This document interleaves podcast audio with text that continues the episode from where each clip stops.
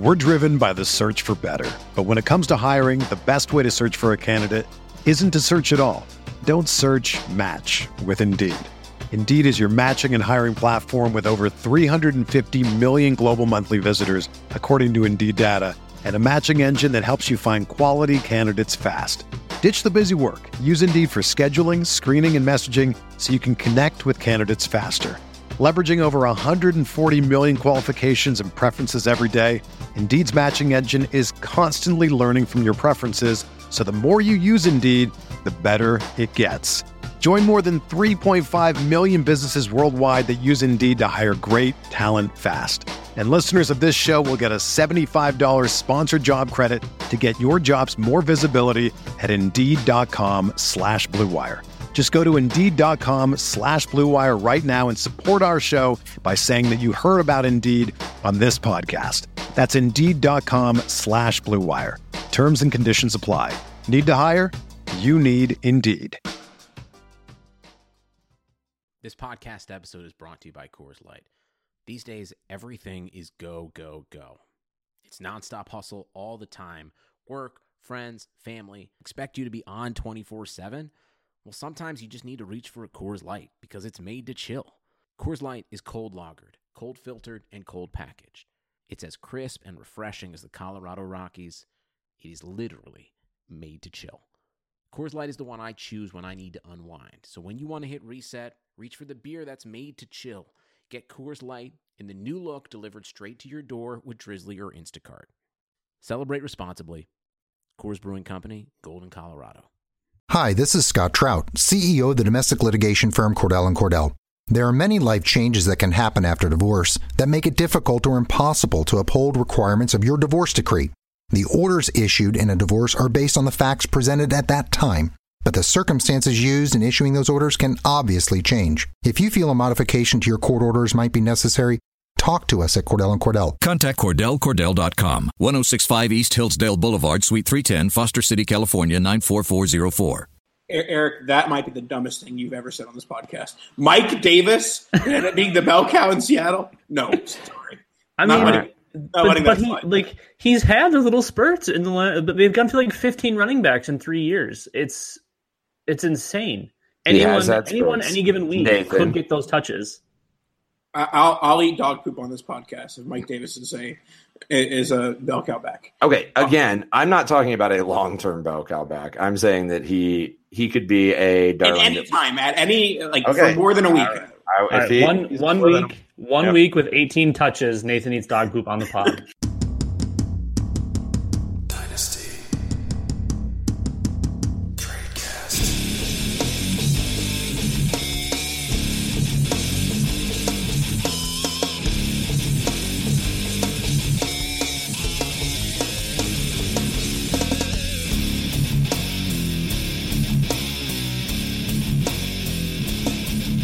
Hey, everybody, and welcome back to another edition of the Dynasty Tradecast brought to you by RotoQL this week. I'm your host, Eric Bertzloff, better known on Twitter as at Dynasty Trades, joined by Dan Sanio, FF Dynasty Dan on Twitter, and doo doo eater himself, Nathan Powell. What's up? How you doing, man? oh boy. What's up, guys, You've got, based off of what you said at the beginning of the show, you have one more week of Mike Davis value. And then on this very podcast, I believe you said you will eat dog poop, is I believe what you said. first, I, I just want to get ahead of this. Um, I'm probably going to end up losing this bet. Um, people have requested periscopes and video of this. Um, I, I would like to have a career, you know, a job, and if uh, people Google my name and me eating dog poop comes up, it's not going to be great for my career. So, so if this happens, it won't be on video. It'll be on this podcast only for our loyal oh listeners. My God. Only for the Yeah. loyal listeners. Nothing. I, I'm more than fine having one of the only other set of eyes to witness it. Oh man. Oh, and this let this be a lesson to all the listeners out there that if you're going to volunteer up a bet for free, make it not eating dog poop. Really is, I guess, what I Well, would I mean, just don't volunteer bets for free. Like I, I wasn't like getting anything in return. Like if Mike Davis was never in the NFL ever, if Mike Davis got cut yesterday, like I wasn't going to get anything from that. So I'm, I, I was just trying to be funny and make a stupid joke. he was so upset that you even brought Mike Davis up, and he's like, "No, I, I will eat dog poop." oh man, it's just well, off the rails. But this, I mean, we had we had to, we had I to. I don't get too many right, Nathan. I'm gonna I'm gonna take my laps right now. I'm gonna take honestly, it took the edge off you tearing me a new one in a trade and Mitch Trubisky going off. It made that like the pain of that so much. It it, it was alleviated completely, to be honest with you. Well, we, we can discuss that trade later, but uh, aside yeah. from from the dog poop, of course, uh, do we actually think Mike Davis will have some week to week value, or do you think Carson steals that job back and Davis is relegated to I mean, if he's not relegated to behind Rashad Penny, then Rashad Penny's the worst draft pick in NFL history. And that's plausible. Before we get into it, though, Nathan, let's go ahead and give everybody a quick reminder that they can support the RotoViz radio network and all of our 10 shows per week on Patreon. By doing so, you gain access to RotoViz Live, our weekly Sunday video show, answering all of your fantasy questions every week. They do the show. It's awesome. Uh, start at just $5 a month and provide exclusive access to RotoViz Live. That's four shows per month on top of 40 podcasts for just $5. So become a RotoViz radio patron today to join an exclusive community of listeners and access premium content and do your part in helping this network grow and our show grow to help produce high quality, industry leading programming. Speaking of those exclusives, as a loyal podcast listener, you can get 30% off a RotoViz NFL Pass right now. It's available through the NFL Podcast homepage, rotoviz.com forward slash podcast the season is here. We are in it. Make sure that you, I mean, you're still ready. You're ready for week five, week six, and beyond. Um, you can gain unlimited access to all of our NFL content and tools. So you get amazing value and you can support the podcast network. That's us. Once again, that's rotoviz.com forward slash podcast. All right. Well, let's let's now answer Nathan's questions on Mike Davis and what the heck is happening in this backfield. Which, um, I, I mean, I think I even said when we were talking about this in the preseason, there's like a, a, almost a zero percent chance that Penny doesn't get a substantial workload, but it seems like Penny can't stay on the football field, whether it be as abysmal blocking or just Pete Carroll doesn't trust him or like him. Um, I mean, I don't know. I, I think Mike Davis could happen another week pretty easily. I mean, how do you take a guy who looked that good, went over 100 yards and two TDs? How do you just how do you just shelf him after your run game has been just I, I guess what I'll say here is it's been dog doo doo. it's I mean, and that's that's what Carroll does though. He he's a hot hand guy. He just doesn't he he always seems like he's going against the flow. Um, I, I don't. I, I think it's going to take a Chris Carson another injury or still being injured to to get Mike Davis back out there for those same for those same reps. And I mean, you hit it right on the nose, Eric. It's it's. I don't think Carroll trusts Penny at all. I think his blocking is an issue considering how bad that offensive line is. They know how bad that offensive line is, and Rashad Penny's a liability in that par- portion of the game. Now, as a pure runner, he's fantastic. We saw some of that this week. Uh, I think he had a pretty pretty solid game considering he only had nine touches. Yeah, but um, but that's what's killing him is is that he, right. they're like he's not on the field. Right. No, and it was Mike Davis he was playing against. Nathan. It was Mike Davis. Well, Mike Davis can pass block, and, and that's that's the difference. You know, they don't they don't have Disley now, who was a high end blocker, so they're kind of losing out on that. So I think it's going to be kind of a tough road ahead for Rashad Penny until either Carroll's gone or they fix that O line. Yeah, I mean, for me, uh, it's I'm kind of backpedaling here, uh, but I think it's pretty likely that Davis ends up getting that 18 carry game sometime in the next couple weeks. Uh, whether it's because uh, Carson's out or because they try and ride, ride, the hot hand, and maybe it's not next week. Maybe Carson does have the hot hand next week and he gets 18 to 20 carries. But there will be some point in the next month or so where this happens, and I'm going to hate myself. Uh, so, well, but, hold on. Let's let's talk dynasty value of you hating yourself here because that's the question of there's no. I mean, he's he's on a ton of waivers. Uh, so even in very deep dynasty leagues, I mean, is is Davis worth going and putting a claim in on after this week? A, a claim, yes, but I, would sell for a third if someone wanted to go buy him. Oh yeah, I can't, can't, disagree there. If, yeah, if you can get honestly a fourth might be worth it. I mean, um, a fourth. What's the point though? You can take the points. It's valid. Yeah, you have a yeah. starting running back for one week. That's a fourth basically. All right, let's let's talk about some running backs that actually matter because uh, the Seattle Seahawks running backs don't really matter. Uh, Le'Veon Bell, it was reported uh, before we started recording on Monday night that he will be back in week seven. It's such an odd announcement that, like, I mean, maybe if it was like after next week's game, maybe that would, would make sense. But we're just we're, we're leaving week four, and he's saying, "Okay, I'm going to come back basically in week eight. And I think that's just such a strange thing to say. So I mean, I'm skeptical whether this is 100 percent accurate. But even if it is, um, I think that I, I, I maybe I haven't really been saying that loud to hear because it was kind of a hot take at, at originally after his first few big games. But I've never been a huge believer in Connor as far as a long term prospect. People were saying, "Oh, he's worth two first, too late first. He's worth this and that." And I've always been like, eh, like you know, when Bell comes back, he's definitely going to take a back seat. And there's certainly no guarantee past this year with them investing in maybe a, a free agent that's not Le'Veon or even in the draft as well. So my my take on Bell coming back is you know good for the people who have him. I, I really don't think people will say, "Oh, he's he's this is his buy low window closing." Like I don't, I haven't really seen too many like Le'Veon Bell owners trying to sell low because of his holdout. But, And I mean, what I think it's all relative as to where low is, Nathan, because I think there is some selling low, as in like second round startup valuation, which is probably where his value is right now. I, I haven't seen that personally.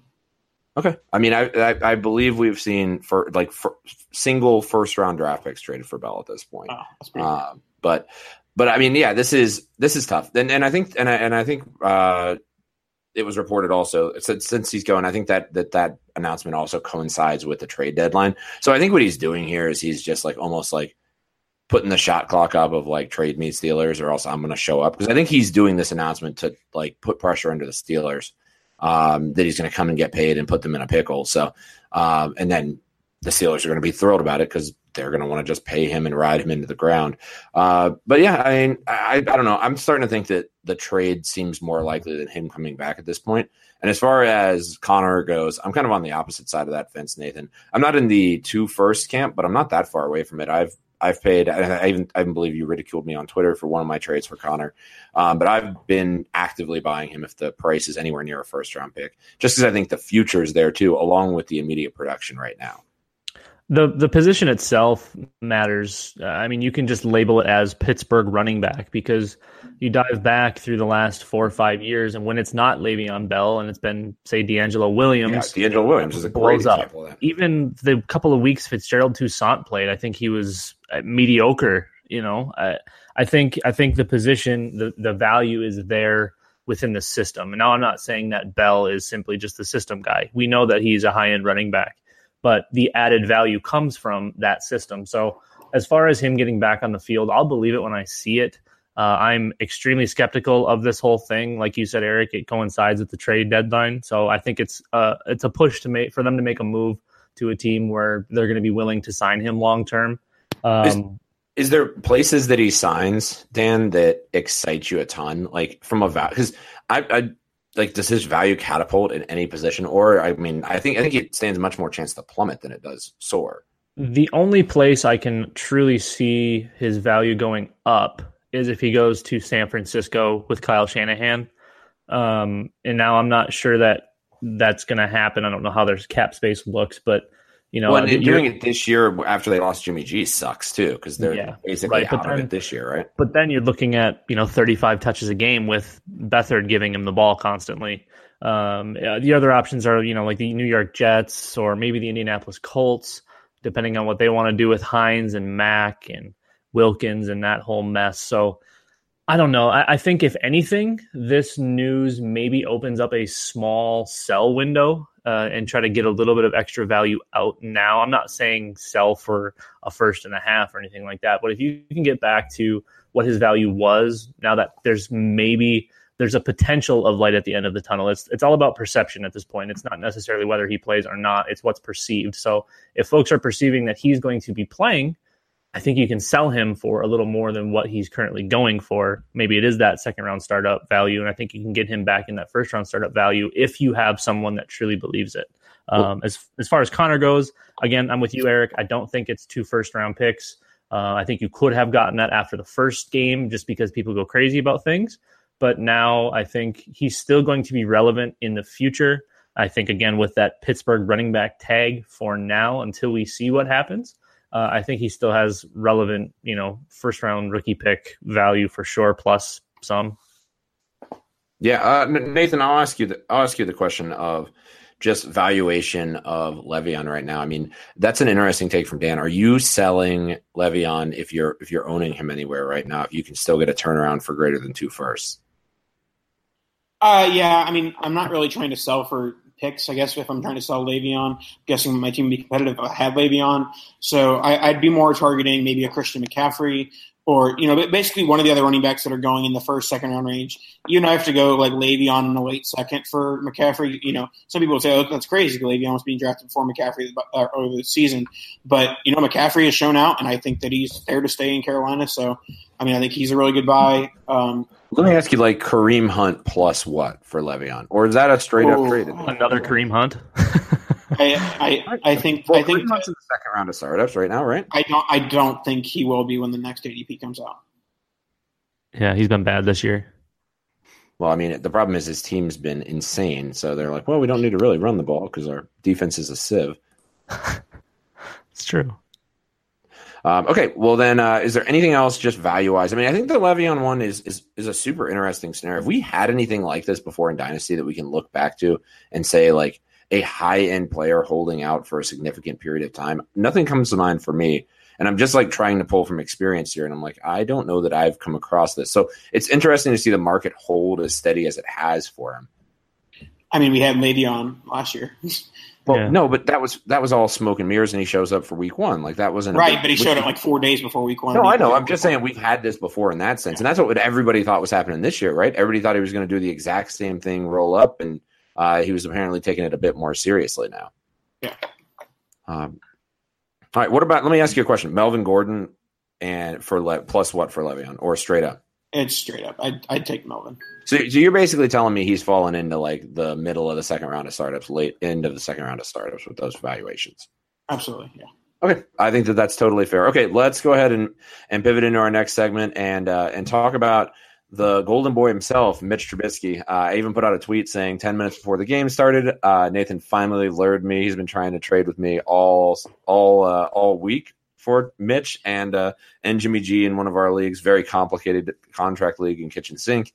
Uh, but he finally got him, and then of course I turn on the TV and it's Mitch touchdown, Mitch touchdown. I'm like, it was Mitchapalooza for those of you who are uh, enjoy the. now I can't even remember the movie with Mitchapalooza in it.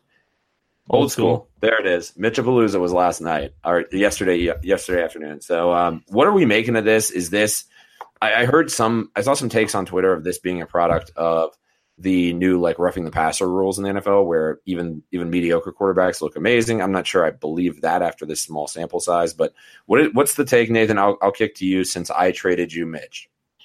Uh, let me just get out in front of it by saying I wasn't like making the trade. Oh, because I'm going to have Mitch Trubisky this week. Right. No, I, I know I thought, I I thought it was a, a, a, trade that worked for both teams, and we we say all the time, don't try and like convince the trade partner it's a good trade for them. But like it was such a good trade for you that I was like, oh, like you should really do this trade after you like said no like three times, and it eventually works. But anyways, well, let's get back. All right, I'll, I'll tell you because I, I you you did you did get in my head a little bit. I'll give you that. But I was I was legitimate. I was like, I don't think I need this trade. I was like, I, I think I I think I'm okay. I think I'm set, and I have like depth. But um, you finally came in and and you found one of my like secret loves in Deon Cain. So that's that's fine. You I you, love that that was the breaking point. Not not that you're getting Cam Newton, but that you're. Dude, getting, it was it was close. I legit tanked on it for like two evenings, and I, I kept looking at it, and I was like, just hit accept, and I was like, I can't. Yeah. No, I was literally boxing Dan. Like Eric yeah. is the most frustrating person to trade with. He never just clicks accept. He sits there and contemplates it for like eight months, and then accepts. it. sorry, sorry. Yes, that's that's factually correct, unless you're just giving me the farm. But yeah, I mean, I I don't know. There's no hurry. I had till Sunday to even make, and also also I didn't realize that Cam was on a bye, so I traded I didn't even start a second quarterback. I was like, God damn it, Nathan. All right, but yeah, uh, just from a Trubisky thing, I think it. I don't think it's a product of roughing the passer. I think it's a product of the Bucs being one of the worst defenses ever assembled. Yep. Uh, so yeah, I mean, and I think another thing that's a product of, and yes, we people. I think people overreacted with uh, how bad his rookie season was because his yes. receiving core was absolutely terrible. He's added weapons of Allen Robinson, Taylor Gabriel, Trey Burton had a big touchdown. And so, I mean, it's very similar to the uh, Jared Goff career arc of terrible first year, get a new coach, get weapons in, and then blow up in the second year. I don't think he's going to have as good of a second season as Goff did, but I do think that he's going to end up being a guy who you draft in like the QB ten to QB twelve range come like January. Yeah, and that was that's actually where I'm going to ask the question because I, I, do want to pick your guys' brain on where this puts Mitch in a dynasty ranking standpoint. So let me let me throw some names at you if you would trade straight up Mitch Trubisky for these players. So Let, let's let's say superflex because I value. his yeah, age. sure. I mean, yeah, sure. Superflex is fine. Although in, comparing quarterback to quarterback, I'm not sure the value really matters all that. It much. does a lot, but you know. All right, all right, Mike Davis. Oh man. All right. Um, let me ask. I'll just start. Jameis Winston or Ja- Trubisky? Jameis. Roster spot. All right. Don't be so hyperbolic, Dan. Why don't you try giving you know helpful information instead of dropping both quarterbacks? Trubisky. uh, Matt Stafford or Trubisky? Stafford easily. Stafford, but I think it's close. Okay. What about Marcus Mariota or Trubisky? Mariota. Mariota. Okay, so we're really. I mean, okay. I know. I know which way this is going to go. Dak Prescott or Trubisky. Trubisky? Dak. Wow, you took Dak. Okay, that's surprising. Um, now let's start going to some of the older guys in like a Drew Brees or Trubisky. Trubisky. Brees.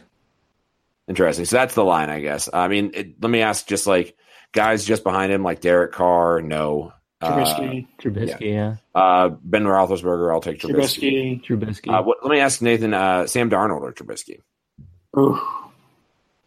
I, I- I'd have to go Darnold, but I think it's really close. I'll take I mean- Jameis.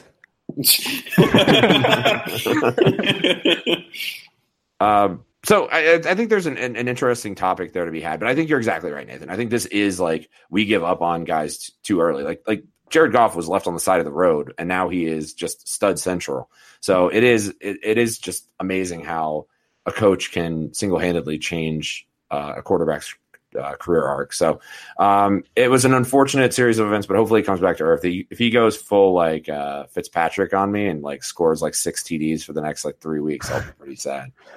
He's it, it was it was a product of scheme, and like Nathan said, that defense is absolutely atrocious. If for any of any anybody that actually watched the game and didn't just look at the box score like most of you do, um, he four maybe five of those touchdowns were the easiest throws in the history of the universe. One of them was actually a really really good throw, and I was actually impressed by. It. I think it was the Allen Robinson one in the corner. Um, but then throughout the game, there was four, five, six passes that he missed bad on wide open players. Um, but again, Nagy schemed those schemed those guys wide open, and like Nathan said, he's got some weapons around him. And if they finally realized what they're what they have in Tarik Cohen and got him involved, and a lot of those throws were because Cohen's just way faster than any linebacker or safety Right. you're going to try to put on him. So Nagy scheming to help Trubisky in the plays that he can make is so far beyond whatever John Fox was trying to do with him last year, just running this garbage offense where he'd throw like 10 passes and none of which worked It's- into Trubisky's strengths. It's Fisher versus Fox. It's like they're the, they're with So a bad, bad. I mean, like the two worst old school coaches like had these young quarterbacks. So Yeah. uh, I think interesting is I think now might be a sell window though because if I I- had I. I I would agree. sell I all day now because I was looking to sell him anyways, and then Nathan bought him right before the sell window. Yeah, people like to overreact, and I, I truly believe it's going to be a scheme thing rather than a Mitch thing. I, I don't believe he's that talented. I just think if if they're going to continue to scheme this way against every defense, great, but that's one of the worst defenses in the league. So um, I'm not reading into it very much. I'll, good for him. I'm glad he was able to do it. So there's that. Alrighty, let's move on to our next topic, and we're going to call this the slot segment. We're going to have each of us pick one slot wide receiver who had a big week four, and we'll discuss them. Um, I will start us off, and I will go with Cooper Kupp, uh, the Rams offense. We just, started talking about uh, Jared Goff a little bit. Cooper Kupp had a monster game. It was like 30, 40 points on Thursday night, and honestly, it, it was on, on very little volume too. Like he, it was mostly just very long touchdowns. He had, Um, he had 11 targets for nine yeah. catches. Oh, nine. Okay, for some reason I thought it was like four or five catches. Anyways, No, Well, I mean, there were so many catches happening. Nine didn't even feel like that many in that game. That's what was happening. yeah. Uh, anyways, with Cooper Kupp, I, I, I had worries about him coming into the season because uh, I like the talents of Brandin Cooks and Robert Woods. But it kind of looks like that offense is going to be so good because of the weapons around it and because Go- Goff is playing well that you know he's going to he's going to support three uh, fantasy quality wide receivers. So, um, as a guy who thought that maybe Kupp was like a fringe starter, I think he he goes into that every week starter category outside of like unless your team is loaded. Yeah, when I saw Cooper Kupp on a lot of benches this week, so it, it I think that was the changing of the guard this week. Um, in that, so I think Kupp. What real quick, what valuation of Kupp is out there? Because maybe there's a sell window on Kupp too after that Giant game. I, I think that a lot of people will still have the same frame of mind that oh he's the number three wide receiver. I'm not going to pay like an early first for a number three, um, and I don't think that anyone would sell for less than like I mean, and when we're talking about like selling for the 106, you're not actually trying to sell for the 106 right now. I'm more talking about what the 106 was valued at right. in July or whatever. So, um, but yeah, I mean, I, would say like you'd need like a 105, 106 type valued player. Yeah, and and for this for this offense, I'm not necessarily targeting one specific guy, whether it's Kupp or Cooks or Woods. Uh, I think here we have to look at who's the least expensive, and I think that's the guy you want to go at. And I think Kupp isn't going to be the least expensive anymore. If I mean, maybe it was between him and Woods previously. Uh, obviously, Cooks is the most expensive, but I, like you said, Nathan, they're going to be able to support these three, and I, I think all of them have been starters. And if you weren't starting them, shame on you, to be completely honest, because the volume's been there, uh, and you know, with volume comes points. So uh, I think I think it's I think it's going to be a good season for all three, honestly. Yeah, and I think that's the I think that's the shark play is if you're able if you if you poke around and get one of them for cheaper than market value, that's awesome. And Goff is a buy. That's the thing is like even in one QB leagues, like he's a buy. That's that's ultimately what this is. is if this production is going to continue, he's the guy. Um, okay, Nate or uh, Dan, I'll let you pick your next slotty receiver because I know how slotty you are. So, well, I think we all know where I'm headed. Uh, let's go with my guy Sterling Shepard. Uh, uh, all caught all 10 of his targets. Yes, his yard per catch isn't that great, but again, he's more of the true slot receiver type. He's not running a ton downfield. Uh, so he went 10 for 77 with the touchdown in the midst of whether I think Odell was cramping a little bit. I'm not sure what that was. Um, but he didn't have the greatest of games, but Shepard showed up and he played well, and Manning was his same kind of doo doo self. He made a few good throws in that game, actually. But um, yeah, Shepard's Shepard's been a guy I think that you can just consistently start week in and week out, just like Kupp. And no, he's probably not ever going to have a 40 point game, but he's he's got these ones peppered in, and I think he's got a pretty nice floor built in, honestly. And you can still get him for relatively cheap, even though he's young.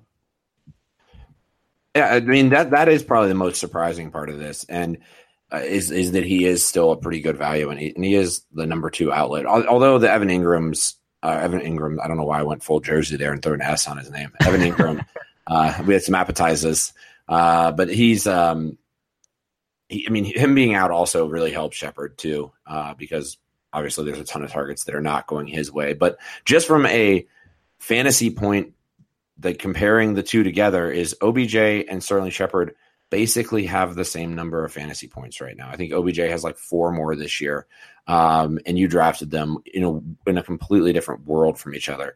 Um, yep. Owning OBJ has been particularly brutal, which I don't think you need to overreact. But that's a player whose valuation is probably going to start to creep down, if I had to guess. Yeah, and and the you know the Engram stuff. I mean, he was always going to be volatile this year. I think. Uh, I don't think he was ever going to be a consistent producer. You were going to have big splash games, and you were going to have zeros and obviously the injuries throw kind of a wrench in those plans. But as far as Shepard goes, he's he's wide receiver 26 right now in PPR, and he's going off the board.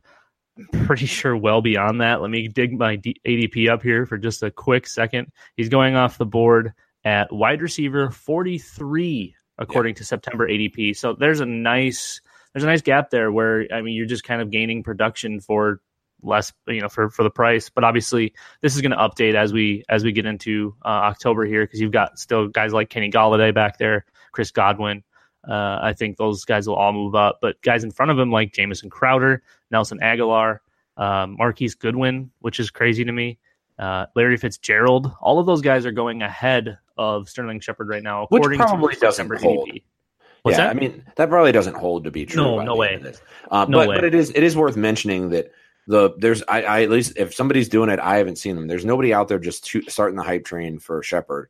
Um, and I think maybe maybe we should maybe as a podcast we should start the hype train because he has been very very good. And if that valuation holds so low, because what is let's let me ask you the question. And maybe I'll kick to Nathan since we're kind of just hogging the segment. Where is from your side of things, Nathan, value wise for Shepard, where is your buy? Where's your where's your sell at for him? Um, and I, he is is he a buy for you as well? I guess would be what I'd say.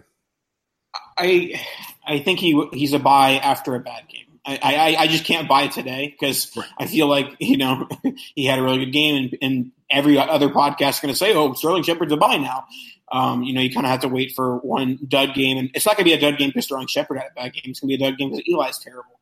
And so I mean some people talk about the uncertainty with the Giants and that's why Odell Beckham shouldn't be the 101. But honestly, at this rate, it can't get much worse than Eli Manning. So whether it's you know some third round rookie or whether it's a first round you know Justin Herbert next year, like the next quarterback is going to be better than Eli Manning, and it's going to be a good thing for uh, Odell Beckham, and it's going to be a great thing for Sterling Shepard because you know the second wide receiver is more reliant on that quarterback being good as far as a weekly consistent play. And so Shepard, yes, he's going to be you know good and be a, probably a, wide receiver three, maybe even low wide receiver two for the season. Uh, but as far as his future, I'm more looking at you know I, I think that he's a great buy with intentions of oh when the Giants get a new quarterback. Yeah, and I, I mean, I, I, can't disagree with that. And I think, I mean, that's just a, a good piece of practice in season. Is people overreact so hard in season and and just like buy up players who've had really good weeks and and um, suddenly remember that somebody's actually talented. What you what you need to do is have like a three week long memory and wait for like two bad games and then make it happen. Um, okay, so let's go ahead and pull off of our. Actually, I guess I still owe us a uh, a slotty con- contribution, huh? uh, so I'll real quick. I'll, I'll just choose Dede Westbrook off of this off of this bunch, um, and that's a, a, player that flashed and has had uh, double digit games in PPR three out of the four weeks this year, um, and flashed flashed a lot last week. Looked real real good. Um, a player who's kind of emerging out of that bunch. Uh, it's frustrating to watch Donte Moncrief do anything in that. Uh, nothing's more frustrating I've found than watching it be a Donte Moncrief touchdown because I know that it doesn't matter. It's a black hole.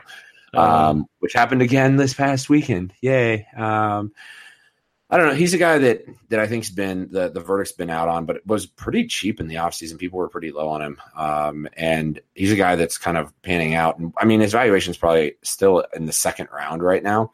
Um, and to, for me, I'll take a shot on him. I don't know if if Marquise Lee coming back is going to how negatively impactful that will be, but I'll worry about that next year um, and maybe buy him again when all that hype's coming back. So uh, Westbrook's really starting to flash, and that offense is starting to look like it can actually do things. So uh, for a second round valuation, I think I think I'm all aboard the Dede Westbrook train. Yeah, I think he's like I said, a good buy in a couple weeks when he does. He's not coming off right. of one of the best games of his career, uh, but you know he's one of those guys that. I, he's actually had a decent floor so far this season, you know, around that 10 point mark. Yep. I, I, I think that you know, I, I had. I have on a team that is probably like a year away, and I was like, oh, I'm just going to throw him my lineup every week, and you know, he's just going to you know get the job done. Or, you know, get the job done some weeks, and you know, have bad weeks other weeks. But he's been fairly consistent. So I mean, I, his consistency combined with his upside makes him a very solid play. A guy who could end up being drafted as like a top thirty wide receiver come the offseason. Hundred percent. I think uh, anybody that's listened or or follows me on Twitter has known I've, I've been a, a Dede fan um, pretty much from the beginning. He's he's just he's a really good wide receiver. He's not the biggest guy in the world, but he can take the top off the defense and and he runs really good routes. I mean, he won he won the uh, the Biletnikoff in in college, and that's a really important accomplishment. If you look at that list of players in the NFL that won that award, it's uh, it's a lot of really good wide receivers and a lot of stars. There's a couple of duds, but not many. So, I, I mean, he, he fell in the draft because of personality things, and you know, again, we don't want to speculate those things, but it looks like all of that's behind him. And after the game, Mister Mister Horribortles decided to drop, name drop Dede specifically. Uh, so I think that's a good thing moving forward as well. Because anytime your quarterback is is willing to lean on a wide receiver, I think we see a slight more uh, a slight uptick in volume that way. Yep, I think I think we're I think we're all on board there. Okay, well, let's go ahead and tell you about our sponsor, RotoQL, here for a second. Um, they've been sponsoring the show pretty much for the entire season thus far. And uh, if you haven't checked them out, I strongly advise you to do so. Uh, as far as you can get an unfair advantage over your your your potential pod mates, for example, if they were to take, I don't know, Mike Davis bets against you. Um, and if you wanted that unfair advantage, well, then look no further than downloading Squad QL, the only mobile app that helps you crush your friends and rivals this year. Uh, Squad QL recommends the best starting lineup for you each week, and we tell you about it each week uh, based on your starters, bench players, and free agency pool. You may ask, how does Squad QL actually do this? The app connects directly to Yahoo, ESPN, and CBS leagues, pulling in your actual rosters and your league scoring system. Squad QL provides waiver and trade recommendations, plus the app gives you league rankings each week. It's all based on your particular league settings. SquadQL truly is the go to app for fantasy football season. So head to squadql.com and download SquadQL your all-in-one fantasy football manager. SquadQL is brought to you also by the creators of RotoQL, the leading daily fantasy lineup optimizer trusted by 100,000 DFS players. You can also download RotoQL for free for both Apple and Android. All right, and we thank them for their sponsorship. Let's go ahead and move into uh, move into a player who's finally coming of age, uh, 101 from the past, and that is Corey Davis. Finally looked like he belonged as the 101 this week. I just want to start off by saying this is the uh, prototypical. Oh, you should have bought low on Corey Davis. No, it, these are the, the types of takes that are just absolutely wrong because they never happened. Nobody was selling low on Corey Davis. Uh, the people who bought, who took him 101 are not going to sell after a few injuries or anything like that. And people say, "Oh, well, you know, his value was less Saturday than it is Sunday. Well, sure, because he just had a 30 point game. But people saying that there was a buy low window on Corey Davis, I know that I think I've gone on this rant at least once or twice a year. It just blows my mind when people say there's a buy low window on a player that there was no buy low window. There was a there was a low market buy window though because his his market had slid and there that provided an opportunity. I'm not saying it was like oh you can sell him for peanuts, but eh, I mean because of where his market fell to, I think I think that provided a, a decent window, um, but not like a go get him for nothing window. If that's what you're saying. No, no, no. I'm, I'm but I'm, I'm legitimately saying I don't think there was a time where you could have gotten Corey Davis for anything less than like the 104. Yeah, but that's on it. I mean, but you paid the 101 to get him. Right. Yeah. yeah. I mean, well, and this is uh, let me let me play devil's advocate, and I'm not. I, I, don't think I believe this actually, but isn't this what a player of his pedigree is supposed to do every now and then at absolute worst? Is have like a stud game and then like he's been kind of muddling for the last two years, just not producing much. Rishard Matthews leaves and suddenly he's like, "Oh, my time to go," and that was what was holding him back, well, I guess. He was he was getting the targets and the volume early on this season. It just wasn't connecting because Blaine Gabbert and broken armed Marcus Mariota was were his quarterbacks. Now Marcus Mariota is healing a little bit, and that uh, you know people, I mean, that, that honestly might be one of the best plays in fantasy football is targeting bad volume. If you see a lot of volume coming from a player and their quarterback is playing terribly, that means once they get a better quarterback or their quarterback gets healthy, that that volume is going to turn into good volume and turns into 30 points in a fantasy day. So um, I guess that, that's my take on the Corey Davis situation is whenever you see a player getting a lot of targets but not much I mean, it's the it's very, kind of similar to Davante Adams. Yes, a lot of that was on Davante Adams, his own drops and type of things. But the fact that they were consistently feeding him that volume and the volume wasn't turning into points, it's eventually going to turn into points when you get that much volume. Yeah, I mean, and I, I again playing devil's advocate, I, I don't, I don't have a ton of Corey Davis, but I don't see how you could argue that he's not that the that the sky the the needle's finally pointing up for him. But yes, also there was never a buy window. Nobody was out shopping Corey Davis. Never saw a trade where somebody was trying to throw in Corey Davis on their side. I mean, the, the one the one share I bought this year was I, I, traded Joe Mixon for him straight up, pretty much in in a league. But I don't think that was a buy low. It was like, nope. Here, here's two guys that are valued similarly. No, you were losing that trade until this breakout game, right? Like in right. valuation, like exactly. that was until the injury in this breakout game, you were losing that trade. Um, so okay, let's. Um, anything else left on Corey Davis, or do you guys want to pivot on to some quarterbacks? Pivot. All right, let's pivot. Um, I don't know why I turned it into like an old timer, like yeah, yeah, pivot. Ah. like I took it from Ross turning a couch to gangster pivot. Uh, okay, let's talk about um, let's talk about Andrew Luck. Um, well, let's let's talk about all kind of the stud young quarterbacks, the next generation of quarterbacks, and because all of them had pretty decent games, uh, and that's Andrew Luck, Mariota, and Carson Wentz. Uh, episode's starting to run a little bit long, so maybe we just kind of lump them all in and kind of just give blanket takes on the three of them. Yeah, I mean, I put this on the agenda. Uh, Andrew Luck back, Mariota back, Carson Wentz back. Basically, my, my question for the three of you: If you're going to take one quarterback that is quote unquote back and try and trade for him, who are you going after of these three? Start with Dan. Uh, well, that's that's actually an interesting question. I I don't think that Wentz ever. I mean, yes, he got hurt and whatnot, but I don't know that he really ever left. So I don't know that the buy window was really really there. I think if it's going to be anyone, it's going to be the guy that I almost gave up on in like every league, and that was Marcus Mariota. I held. I'm like, no, it's going to happen. It's going to happen.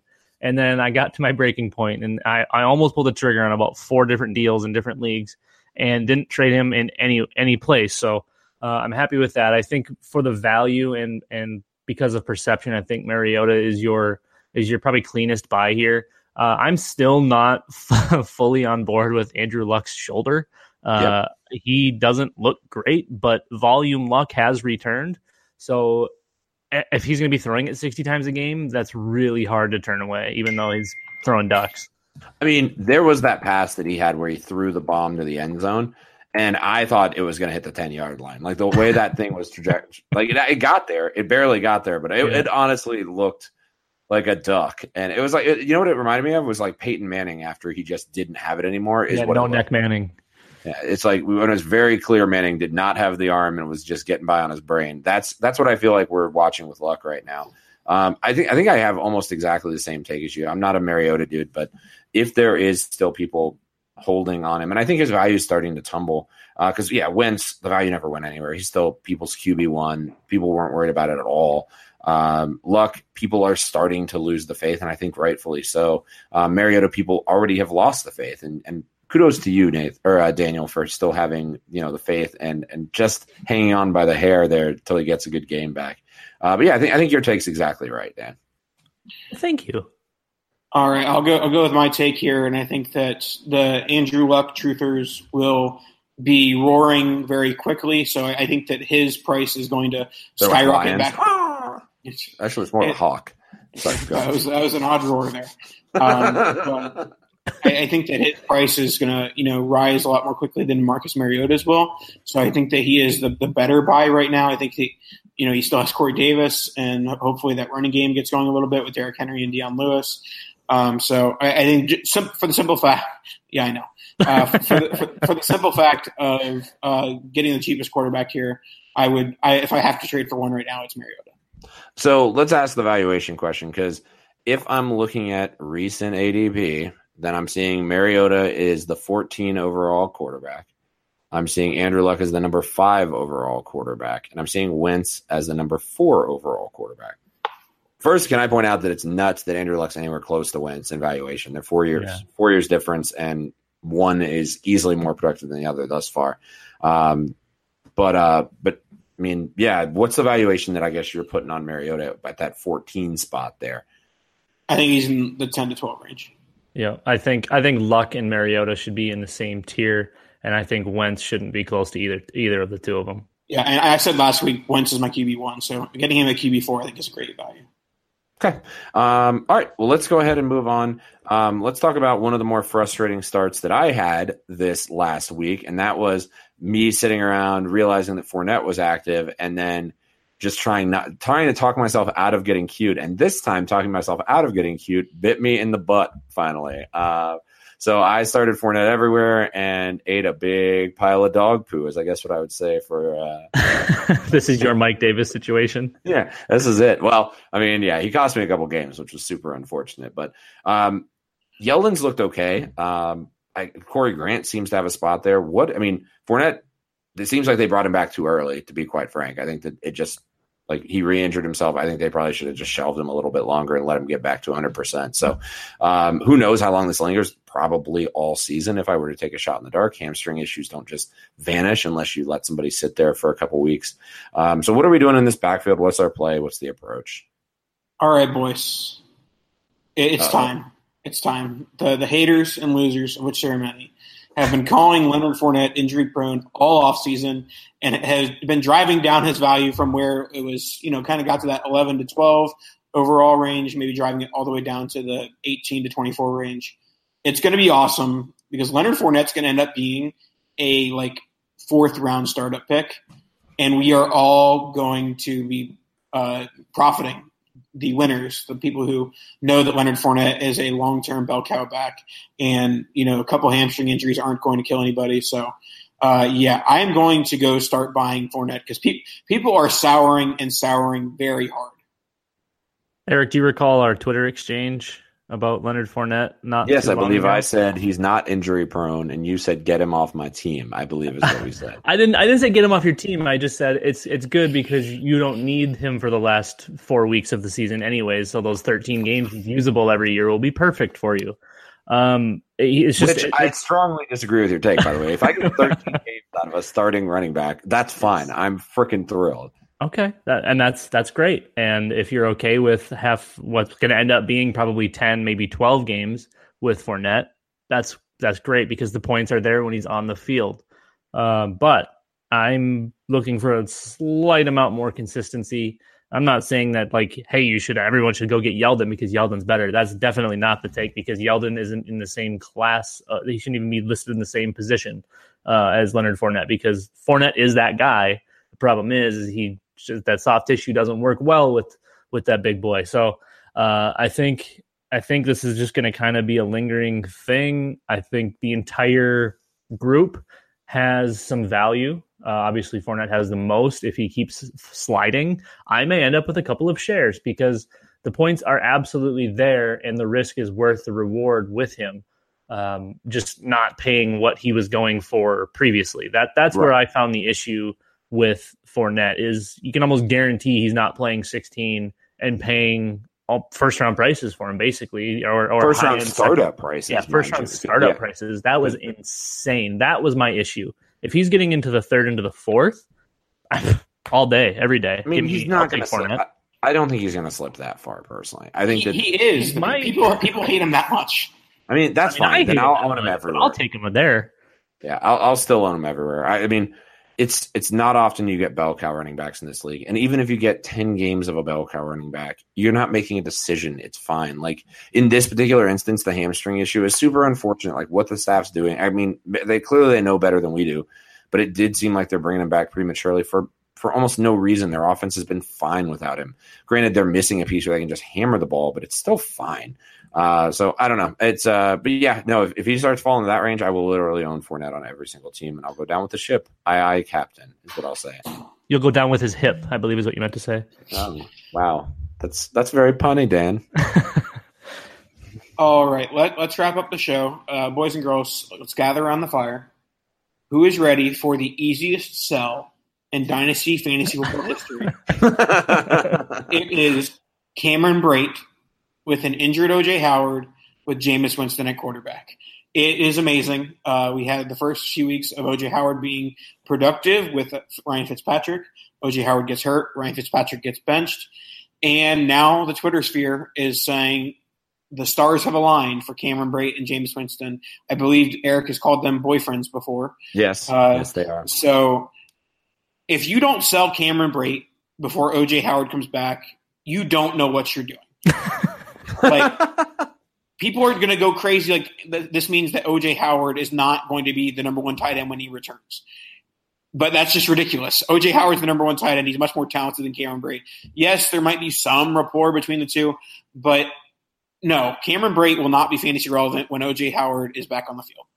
Dude, I love the gather around the fire. Who's ready for the tale of the world's easiest sell, Nathan? Uh, I'm I, am I'm a Cameron Brate guy, but it is very obvious that now the time it didn't happen last year, but it's happening now. Is when OJ Howard's in the game, Cameron Brate ain't doing nothing. He ain't seeing the football. So, eh, I, I guess maybe him and Jameis are hitting a rough, a rough patch, or maybe Fitz, you know, is is you know not his boyfriend. Uh, but I think Cameron Brate, the writing's on the wall that if you can get rid of him now, that's I completely agree with Nathan. Now's the time. Um, and I've been a I've been very outspoken about him having a lot of value in the past years. Now it, it's I think it's over. Get rid of him. What are you? Now- what would you sell? By the way, Sorry. second. If, Go ahead. I I'd want a mid second. Yeah, I, I think that, and I think it's reasonable. I was going to say now was the time like three years ago. Um, if you're still hanging on to Cameron Brate, you you've got some issues. You might want to seek some help. But it, I I honestly don't think Cameron Brate's fantasy value has ever been higher than it is right now with people going Oh, bananas. 100%. 100% because now Jameis is back and you've got his his go-to because they know it's not going to be Mike Evans. yep. All right. Well, on that note, I guess we're going to have to wrap the show, boys. Um, that was a that was a good week. Um, I'm not gonna lie, Nathan. Uh, I haven't laughed. I laughed so hard at Twitter last night with this Mike Davis stuff.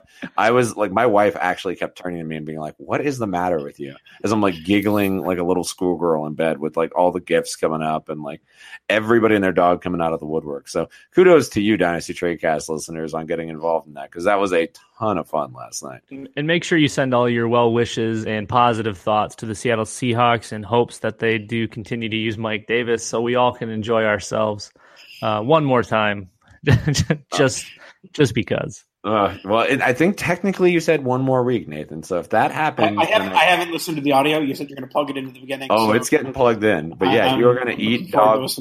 I believe your your statement at the end is, "I will eat dog poop on this podcast." Is what I believe you said. yeah. more than one. More than one was the qualifier. So yeah, you're, you're not looking so hot, buddy. Uh, all right. Well, um, for Nathan's sake, I, I personally don't want to watch him eat dog poo, but I do want to see his face when he has to admit that he doesn't want to.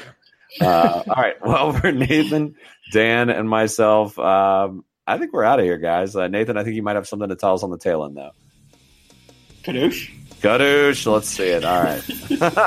Later, guys. I don't know what you're talking about.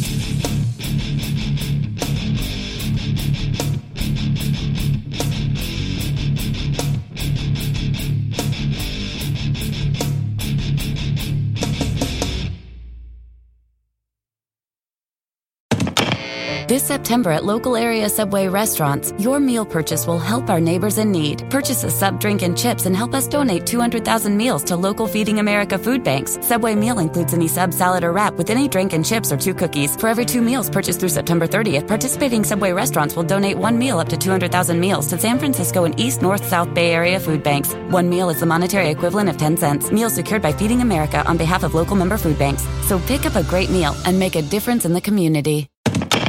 This September at local area Subway restaurants, your meal purchase will help our neighbors in need. Purchase a sub drink and chips and help us donate 200,000 meals to local Feeding America food banks. Subway meal includes any sub salad or wrap with any drink and chips or two cookies. For every two meals purchased through September 30th, participating Subway restaurants will donate one meal up to 200,000 meals to San Francisco and East, North, South Bay Area food banks. One meal is the monetary equivalent of 10 cents. Meals secured by Feeding America on behalf of local member food banks. So pick up a great meal and make a difference in the community. Everyone is talking about magnesium. It's all you hear about. But why? What do we know about magnesium? Well, magnesium is the number one mineral that 75% of Americans are deficient in. If you are a woman over 35, magnesium will help you rediscover balance, energy, and vitality. Magnesium supports more than 300 enzymatic reactions in your body, including those involved in hormonal balance. From functional medicine doctors to mental well being and female hormone experts, we all know that magnesium is the one mineral to improve all aspects of well being and health. But which one? Magnesium Breakthrough from Bioptimizers, the trusted choice recommended by leading experts with seven best absorbed forms of magnesium to ensure your body receives the support it needs for overall well being. Go to bioptimizers.com slash balance today and use code BALANCE10 for 10% off. Support your journey to wellness at B-I-O-P-T-I-M-I-Z-E-R-S dot com forward slash balance. Magnesium Breakthrough from Bioptimizers, your foundation to optimal health and vitality.